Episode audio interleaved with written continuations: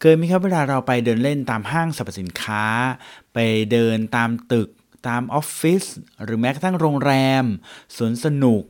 สวนสัตว์ หรือแม้กระทั่งสวนสาธารณะบางครั้งเราเดินเข้าไปแล้วเราหาทางออกไม่เจอ ใช่ไหมครับว่า ทางออกก็เป็นหนึ่งในดีไซน์ที่ถูกวางเอาไว้โดยแบบที่ไม่มีความบังเอิญเลยนะฮะอย่างที่ผมชอบพูดบ่อยๆนะว่า ดีไซน์ที่ออกแบบโดยดีไซเนอร์มืออาชีพเนี่ยมักจะไม่มีคำว่าบังเอิญนะครับ ทางออกก็เช่นกันนะฮะหลาย ๆ ทางออกเขาถูกดีไซน์มา เพื่อให้คุณหาทางออกได้อย่างง่ายดาย โดยที่คุณอาจจะไม่รู้ตัว แล้วก็หลาย ๆ ดีไซน์นะครับเขาออกแบบทางออกมาเพื่อให้คุณหาทางออกได้ยาก โดยที่คุณไม่รู้ตัวด้วยเหมือนกัน วันนี้ดีไซน์ยูโดนสี่ครับ อยู่ผมเก่งสิทธิพงศ์สินไม้เกษมครับ จะมาชวนคุณพูดคุย บอกเล่าเรื่องราวของทางเข้าและทางออกนะครับ กับเรื่องของดีไซน์ที่คุณพบทุกวัน แต่คุณมองไม่เห็น กับดีไซน์ร้วน CEP นี้ครับ ทางเข้าและทางออกครับ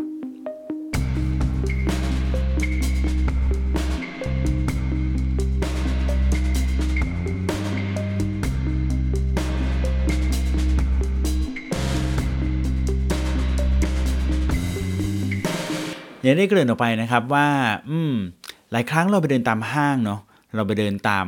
ร้านค้าเราไปเดินตาม อะไรก็ตามที่มันพื้นที่ใหญ่ ๆ สวนสัตว์ หรือแม้กระทั่งสวนพฤกษาชาติ หรืออะไรพวกนี้นะฮะหลาย ๆ ที่เนี่ยเรามักจะแบบหาทางเข้าหาทางเข้าได้อะเข้าไม่ยากนะฮะเพราะว่าเราเดินไปเจอประตูแล้วก็เข้าได้เลย หรือบางครั้งเราไปจอดรถแล้วก็เมื่อจะมีทางเข้าให้ทางเข้ามักจะหาไม่ยากแต่ทางออกเนี่ยหายากเสมอเลยนะฮะ เชื่อวันนี้อาจจะเป็น EP ที่ไม่ยาวนะจะจะจะเล่าให้ฟังวันก่อนไปเดิน มีโอกาสได้ไปเดินแถวลาดพร้าวนะครับ แล้วก็ไปที่ยูเนียนมอลเนี่ยพอไปเดินยูเนียนมอลเนี่ยแล้วเราก็เออเดินหาเดินหาทางออก เพราะว่าเราจะไปที่ MRT นะครับรถไฟฟ้าแล้วก็หาทางออกไม่เจอ แล้วทุกครั้งเนี่ยผมก็จะแบบก็จะเดินคือผมไปยูเนียนมอลก็หลายครั้งอยู่เพราะว่าจะไป ไปทาง MRT ตรงรถไฟใต้ดินเนี่ยเพราะว่าจะไป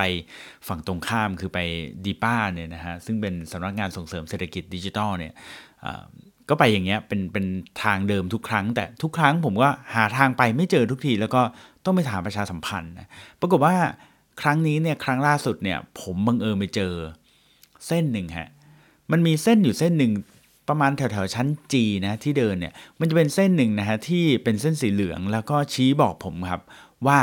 ให้เดินตามทางเส้นนี้ แล้วมันจะพาผมออกไปได้นะครับ ออกไปไหนฮะมันเขียนไปเลยว่า เส้นทางนี้เส้นนี้เดินตามไปแล้วจะไปออกที่ MRT ครับ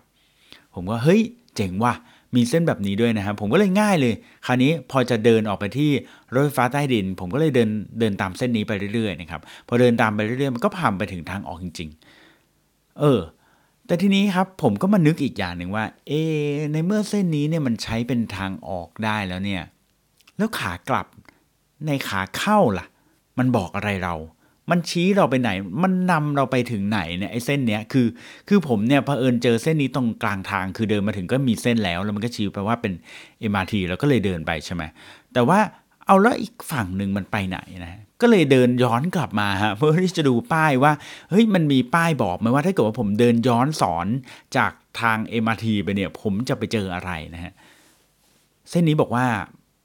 พาไปห้องน้ำครับอืมเฮ้ยผมว่าดีมากเลย ห้องน้ำเป็นอีกหนึ่งสิ่งนะที่เราพยายามหานะเวลาที่เราอยู่ในห้างเป็นไหมฮะเออรับประทานอาหารอยู่หรือเดินเที่ยวอยู่โอ้ย อยากเข้าห้องน้ำจังเลยอย่างเงี้ยเราก็ต้องเดินหาป้ายใช่ไหมแล้วป้ายบางทีก็แบบไม่ค่อยดีอะทำแบบอ่าเขียนตรงๆบ้างอ่าเขียนตรงแล้วก็เดินไปเรื่อยคือ เขียนบอกว่าให้ตรงไปก็คือเป็นลูกศรขึ้นใช่ไหมเราก็เดินตรงไปเรื่อยๆตรงไปเรื่อยๆใช่ไหมไปมาสักพักเจอลูกศรให้เรากลับย้อนสอนให้เรากลับยูเทิร์นอะไรเงี้ยนะผมก็แบบไอ้งงแล้วหาไม่เจอบางทีก็เจอลูกศรเอียงด้วย แต่นี่พอมาเจอเป็นเส้นสีเหลืองเรารู้สึกว่า เออมันง่ายดี นะครับมันง่ายดีนะครับเพื่อสำหรับคนที่กำลังจะเจอ emergency ใช่ไหมเคยต้องการเข้าห้องน้ำด่วนเนี่ยวิ่งตามเส้นสีเหลืองยังไงเจอแน่นอนเฮ้ยผมว่าการคอมมูนิเคตแบบนี้มันเจ๋งมากนะ อย่างไรก็ตามผมกับคิดว่าอไอการออกแบบห้องน้ำเนี่ย แล้วมีเส้นแบบนี้นะฮะ ให้ไปที่ห้องน้ำเนี่ยมันเหมือนกับเป็น แนวความคิดที่ตรงกันข้ามอะไรบางอย่างนะ ผมเคยเคยสังเกตแบบนี้ฮะ ถ้าถ้าหลายหลายคนเคยสังเกต เวลาเราไปตามห้างสรรพสินค้าต่าง ๆ สังเกตไหมว่า ห้องน้ำเนี่ยจะเป็นสิ่งที่อยู่ลึก อยู่ลึกมากนะยกตัวอย่างเช่นโลตัสก็ได้นะ ถ้าใครเคยไปเดินโลตัสโลตัสเนี่ยจะมีห้องน้ำบิ๊กซีผมรู้สึกจะไม่เห็นห้องน้ำไม่แน่ใจนะฮะโลตัสเนี่ยจะมีห้องน้ำแล้วห้องน้ำของโลตัสจะอยู่ไหนครับ มักจะอยู่ในในลึกๆ ใช่ไหมเอออยู่ในในลึกแน่นอนห้องน้ำจะไม่ได้อยู่ตรงข้างประตูทางเข้าแน่ๆจะอยู่ในในลึกๆนะฮะ ผมก็เชื่อว่าหนึ่งคือเขาคงไม่ได้อยากให้ใครมาใช้บริการห้องน้ำโดยที่ไม่ได้กะว่าจะมาซื้อสินค้านะฮะสองคืออมันเป็นในความคิดหนึ่งที่ที่ผมก็ไม่จะใช้พูดแล้วก็สอนน้องๆอยู่บ่อยก็คือว่าห้องน้ำมันเป็นสิ่งที่ยังไงอะถ้าคนอยากใช้อะเขาก็ต้องหาให้เจอ ดังนั้นเนี่ยต่อให้มันอยู่ลึกแค่ไหนอะคนก็ต้องไปถูกไหมฮะแต่สินค้าที่มีโปรโมชั่น สินค้าที่เราอยากจะหลอกล่อดึงดูดใจเขาให้เขาแบบได้เห็นว่าเฮ้ยช่วงนี้น้ำตาลลดราคานะ ช่วงนี้กาแฟลดราคานะอย่างเงี้ยมันเป็นสิ่งที่เขาอาจจะแบบไม่ได้อยากจะเจอดังนั้นเราต้องวางไอ้พวกนี้ไว้ข้างหน้าให้เห็นชัดๆ แต่ไอการที่มีเส้นสีเหลืองของยูเนียนแล้วแบบทำให้เราสามารถเดินทางไปถึงห้องน้ำได้อย่างรวดเร็วเนี่ยมันแบบเป็นเรื่องที่แบบส่วนทางนะเช่นเดียวกันกับ ห้างสรรพสินค้า ถ้าคุณไปห้างสรรพสินค้าคุณจะสังเกตว่า ห้องน้ำมักจะไม่ได้มีอยู่ในชั้น G ชั้น 1 โดยเฉพาะพวกห้างสรรพสินค้ารุ่นเก่าๆเนี่ยพวกห้างพาต้าพาต้าเกิดทันยัง หรือว่าโรบินสันอะไรเงี้ยจะไม่ได้อยู่ในชั้นแรกนะจะไปอยู่ชั้น2ซะส่วนมากนะฮะเพราะว่าเขาก็แบบไม่ได้อยากให้คนทั่วๆไปมาใช้ห้องน้ำฟรีอะไรประมาณนี้นะฮะทีนี้พอผมเจอไอ้เส้นเหลืองนี้แล้วผมมานึกถึงอีกเรื่องหนึ่งเรื่องของทางเข้าทางออกเหมือนกันที่ ผมไม่แน่ใจว่าพวกคุณรู้ไหมนะ แต่ผมคิดว่าผมเคยบอกหลายคนแล้วหลายคนยังไม่รู้ก็เลยคิดว่าอยากมาแชร์กัน เส้นเหลืองนี้มันไม่ได้มีเฉพาะในห้างยูเนียนมอลล์นะจริงๆ แล้วเส้นเหลืองนี้มันมีอยู่ในมีอยู่บนถนนด้วยนะบนถนน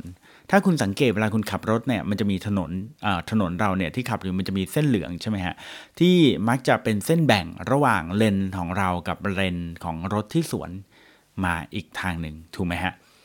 ไอ้เส้นเหลืองเนี้ยถ้าเกิดว่ามันอยู่บนถนนใหญ่นะมันก็คือแปลว่าคุณกำลังอยู่บนถนนเส้นหลักนะครับ ก็คือมันจะเป็นเส้นสีเหลืองนั่นเองนะครับ แต่ถ้าเกิดว่าคุณอยู่ในซอยล่ะ อืม ถ้าเกิดว่าคุณอยู่ในซอยแล้วเจอเส้นสีเหลืองมันหมายความว่ายังไงครับ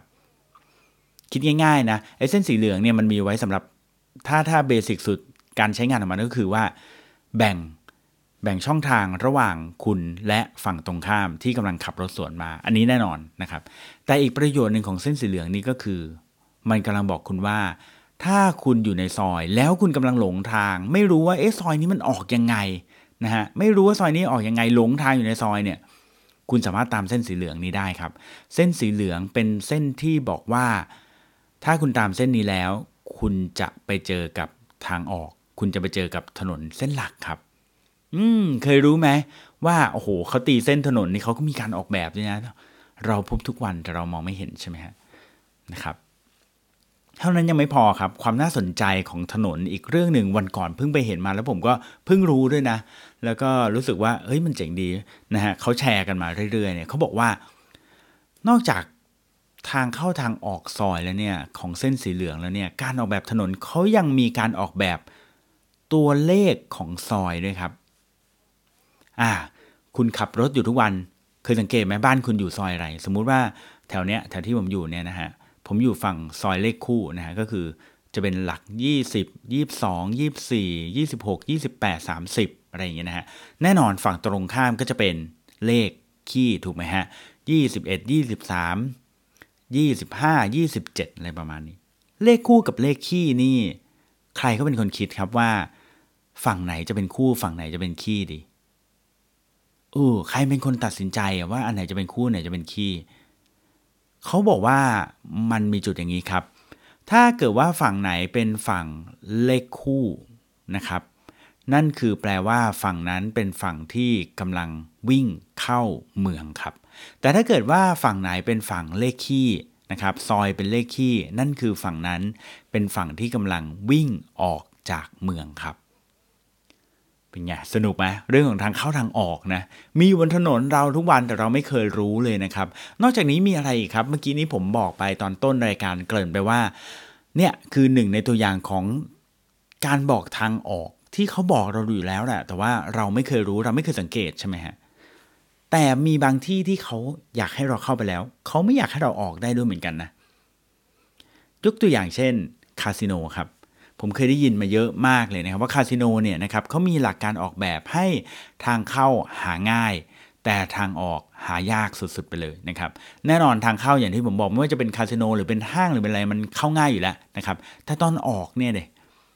ถ้าเป็นคาสิโนใครเคยเข้าไปคาสิโนนะฮะพอเข้าไปเนี่ยมันก็จะแบบวกเวียนเดินวนเป็นวงกลมนะครับ วนไปหมดเลยนะครับ หาทางออกยากไหมส่วนตัวผมก็คิดว่าก็ยากในระดับหนึ่งนะแต่สิ่งที่ทำให้มันยากกว่าก็คือว่า ก่อนจะออกเนี่ยมันจะเจอกับไอ้เครื่องสล็อตแมชชีนเยอะแยะไปหมดเจอของนู่นนี่นั่นไปหมดหลอกล่อให้เราแบบ อยากอยู่ต่อ อยากนั่งต่อเนี่ยคือ strategy ของสถานที่บางสถานที่ที่ไม่อยากจะให้เราออกนะในช่วงที่ตอนที่เซ็นทรัลเวิลด์เปิดใหม่ๆเนี่ยผมก็ไปเดินนะแล้วผมก็แบบงงมากกับเซ็นทรัลเวิลด์นะเพราะว่าผมแบบงงกับไอ้วงกลมตรงกลางของห้างเซ็นทรัลเวิลด์แล้วก็ งงกับอีกหลาย ๆ จุดที่เขาออกแบบมาแล้วผมก็ตอนนั้นผมโมโหมาก ผมไม่ชอบเดินเซ็นทรัลเวิลด์เลยเพราะผมรู้สึกว่าเป็นห้างที่เดินยากแล้วผมงงเพราะยิ่งเดินในตรงวงกลมนั้นผมยิ่งงงเพราะใหญ่เลยว่า ผมอยู่แยกไหนย่างกับเหมือนเหมือนเราไปวงเวียนใหญ่หรือไปอนุสาวรีย์ประชาธิปไตยแล้วเราออกไม่ถูกว่าเราจะไปออกแยกไหนประมาณนั้นนะฮะ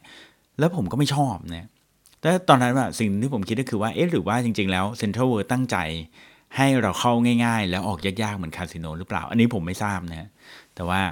ก็น่าสนใจดีถ้าเกิดว่ามีใครรู้จักแล้วสามารถที่จะให้คำตอบนี้ผมได้ จะขอบพระคุณอย่างมากเลย จบแล้วนะครับสำหรับ EP นี้นะดีไซน์โดนซีเรื่องของทางเข้าและทางออก ทางออกที่หลาย ๆ ครั้งเขาแอบบอกเรา แต่เราไม่เคยรู้นะฮะแล้วก็ทางออกที่หลาย ๆ ครั้งเขาไม่อยากจะบอกเรา ไม่อยากให้เราเจอทางออก ก็มีด้วยเหมือนกันนะครับ ขอบคุณที่ติดตามดีไซน์ร้นสีครับ แล้วพบกันใหม่กับผมเก่งสิทธิพงศ์สินไม้เกษม สำหรับวันนี้ สวัสดีครับ